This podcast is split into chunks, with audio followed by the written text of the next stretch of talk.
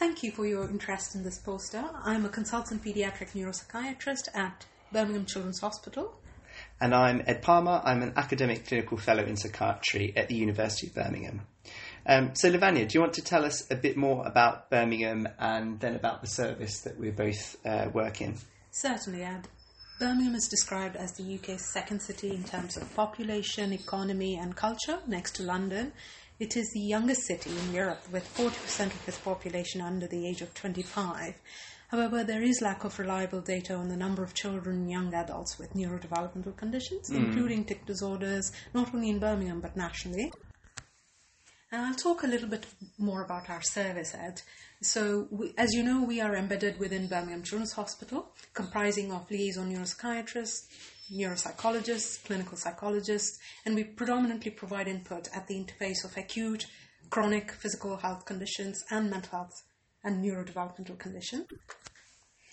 But we also see children with tic disorders, as you know, referred by pediatric neurologists, mainly to confirm diagnosis of tic disorders. It is also to assess comorbidities such as functional neurological symptom disorders, including functional tic like behaviors. Mm and to assess comorbidities such as autism spectrum disorder, ADHD, OCD, etc. We do undertake detailed biopsychosocial assessments mm. and provide diagnostic formulation, initial interventions such as psychoeducation, and um, recommendations for ongoing care within secondary services. Ed, do you want to talk a little bit about the challenges that we have seen yeah, I think exactly, and that's where we found it difficult, yeah. isn't it? So, uh, able to do the diagnosis, able to do the initial psychoeducation, yeah. um, but actually about what the next steps are for the child. So, what are the best interventions? Who's doing them? Is anyone doing them? And can we refer to them? Um, and I think that's really was our, our motivation for doing this this poster, wasn't it? Yes, you're right.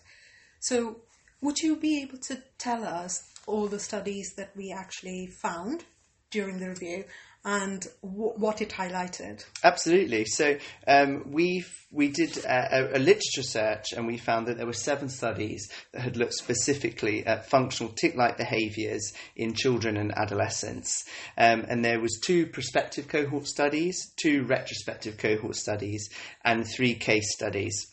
I think it's important to say that all of these had been done in a very specialised and tertiary tic services. Um, the first key outcome was that assessment is, is key, assessment is important.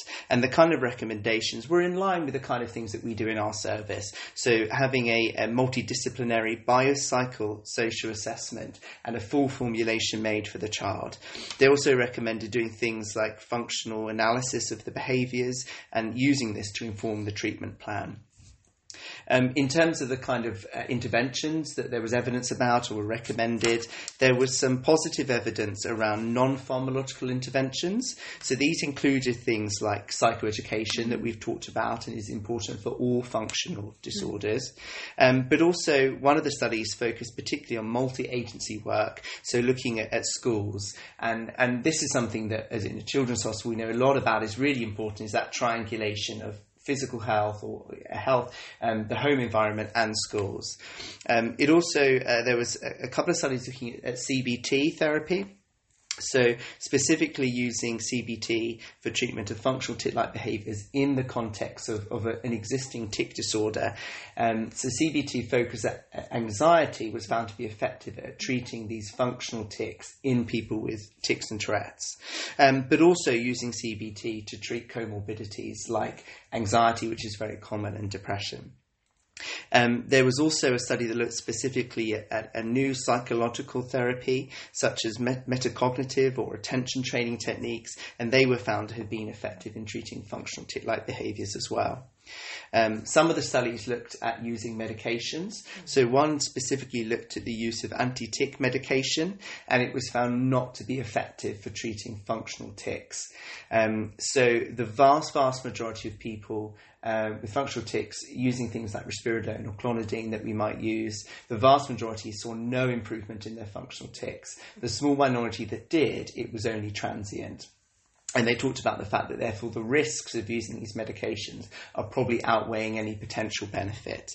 Um, one of the papers also recommended um, actively treating relevant comorbidities. So, for example, treating comorbid anxiety and depression with SSRIs. And where that was done, they found that the functional tics did actually improve. Mm, that's right.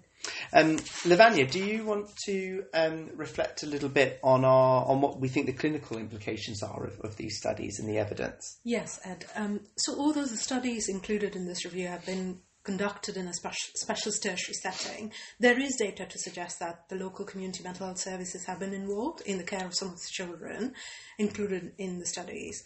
So in the UK, anecdotally, assessments and interventions for tic disorders and or functional disorders is varied. Mm. Um, commissioning is sporadic and the pathways are disjointed. Yeah. Um, but the skills and knowledge required to assess and provide the evidence-based interventions highlighted in the studies is present at both tertiary as well as secondary settings. Yeah. Um, capacity, nonetheless, currently is very patchy within secondary services, whilst they are dealing with significantly increasing mental health needs, high risks, and management of those. So I do think that with adequate resource, training, and education, there is a possibility that services can be provided in collaboration with tertiary and secondary care with an understanding of each other's thresholds and remits, I suppose. Yeah.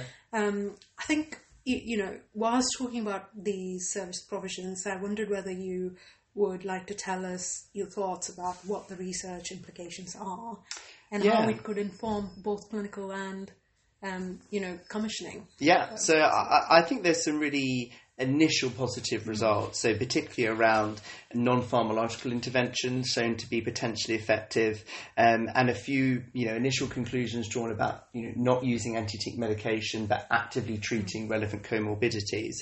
But ultimately, all of the studies were very small and all were conducted in these very um, specialist tertiary services. So undoubtedly, the field would benefit from further larger studies, particularly randomised controlled trials. This would provide a much better quality of evidence that could both inform clinical practice, as you say, but also may encourage clinical commissioning groups to fund both specific services or training and then funding some of the specific interventions as well. Absolutely. This is really an important finding, isn't it? And it's been really great pleasure working with you on this project. And you, Thank thanks, you, Nice to chat.